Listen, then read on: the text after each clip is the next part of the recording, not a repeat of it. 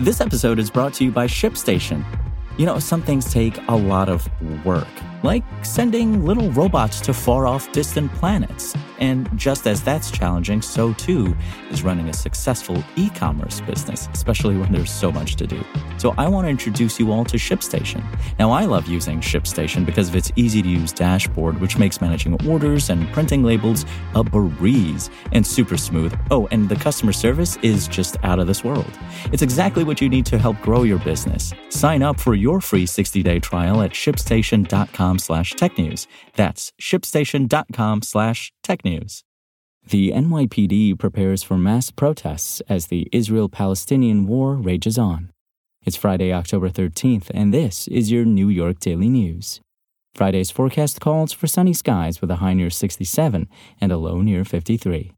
Before today's top story, New York Governor Kathy Hochul, facing growing criticism from homeless advocates, suggested Thursday that a suspension of New York City's right to shelter could help curtail waves of migrants streaming into the city, expanding on her administration's case for the controversial step.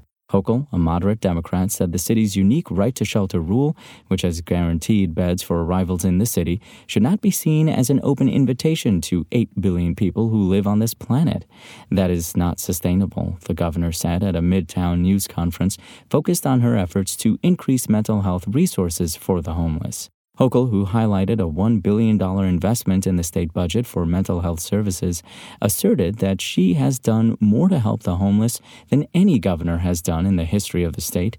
The governor's remarks came one day after the state filed a two page letter in Manhattan Supreme Court supporting Mayor Adams' efforts to pause the city's right to shelter mandate. And New York renters got a slight reprieve last month with rental rates across Manhattan, Brooklyn, and Northwest Queens slipping compared to the record setting summer peak. But rents in all three markets remain at near record highs and are dramatically above pre pandemic levels. The latest report from real estate company Douglas Elliman and appraisal firm Miller Samuel found that rents decreased from August in all three boroughs, but are still far higher than they were in 2019. Manhattan median rent decreased 1.1% from August to $4,350, the third highest on record, and 8.2% pricier than it was in September 2022. That's 24.3% above what it was in September 2019, before the start of the pandemic. Find these stories and more, including an inside look at the 2023 New York Comic Con, right now at nydailynews.com.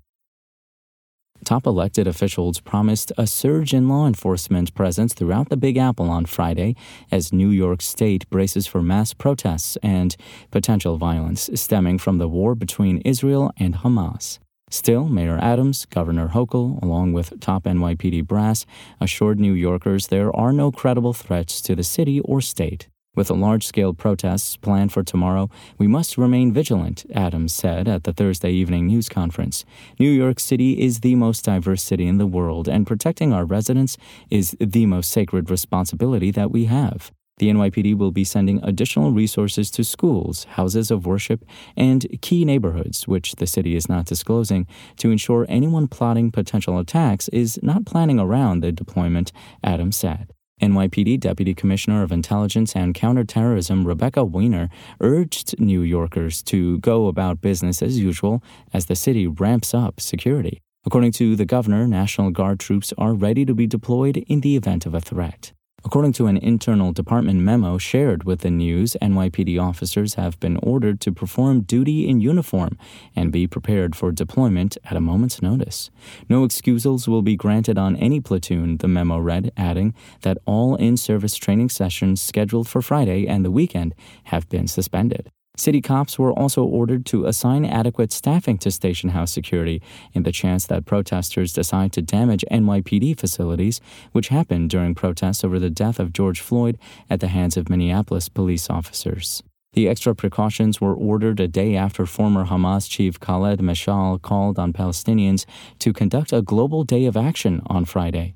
He asked Palestinian supporters to show anger and send a message of rage to Zionists and America, which some see as a call to violence against Jews and Jewish supporters in the U.S. Hamas has also called for a day of general mobilization to be held on Friday.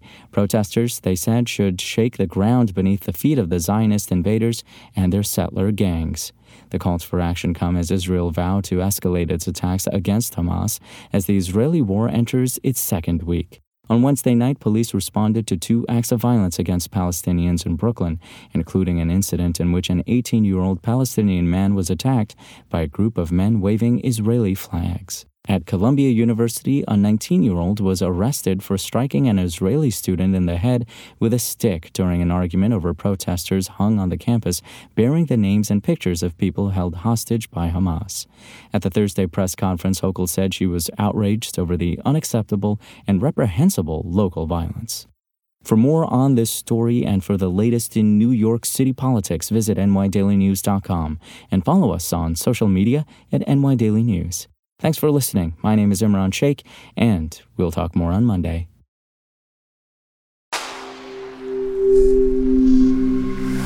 Spoken Layer. Want to learn how you can make smarter decisions with your money? Well, I've got the podcast for you. I'm Sean Pyles, and I host NerdWallet's Smart Money Podcast. Our show features our team of nerds, personal finance experts in credit cards, banking, investing, and more – and they'll help you make the most of your money while cutting through the clutter and misinformation in today's world of personal finance. You'll get clarity on strategies to help you build your wealth, invest wisely, shop for financial products, and plan for major life events. Listen to NerdWallet's Smart Money Podcast wherever you get your podcasts.